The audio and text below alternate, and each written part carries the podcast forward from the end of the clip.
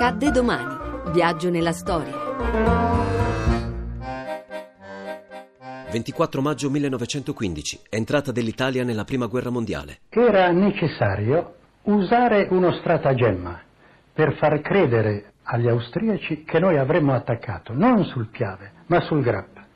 E allora il Comando Supremo ordinò ai nostri reparti di assalto, della divisione d'assalto, di fare un'azione dimostrativa sul Grappa per dimostrare appunto che stavamo iniziando la grande offensiva temuta dagli austriaci precisamente dal Monte Grappa. Allora con il mio reparto, il sesto reparto d'assalto, eh, iniziammo l'assalto alle posizioni nemiche verso quota 1443. Con soli tre uomini riuscì a conquistare quota 1443. La reazione degli austriaci fu enorme.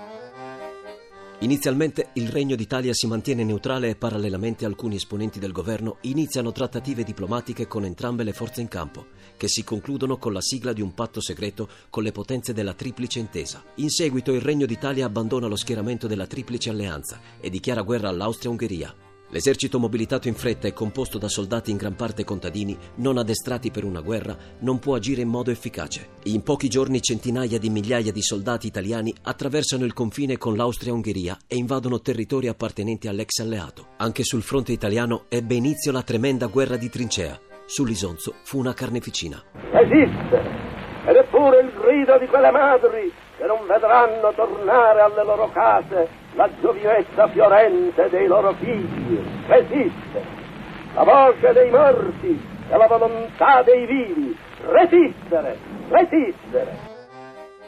Dopo una lunga serie di inconcludenti battaglie, la vittoria degli austro-tedeschi nella battaglia di Caporetto dell'ottobre-novembre 1917, il fronte viene fatto arretrare fino alle rive del fiume Piave, dove la resistenza italiana si consolida. Solo la decisiva controffensiva di Vittorio Veneto alla rotta delle forze austro-ungariche sancisce la stipula dell'armistizio di Villa Giusti il 3 novembre 1918 e la fine delle ostilità che costano al popolo italiano circa 650.000 caduti e un milione di feriti.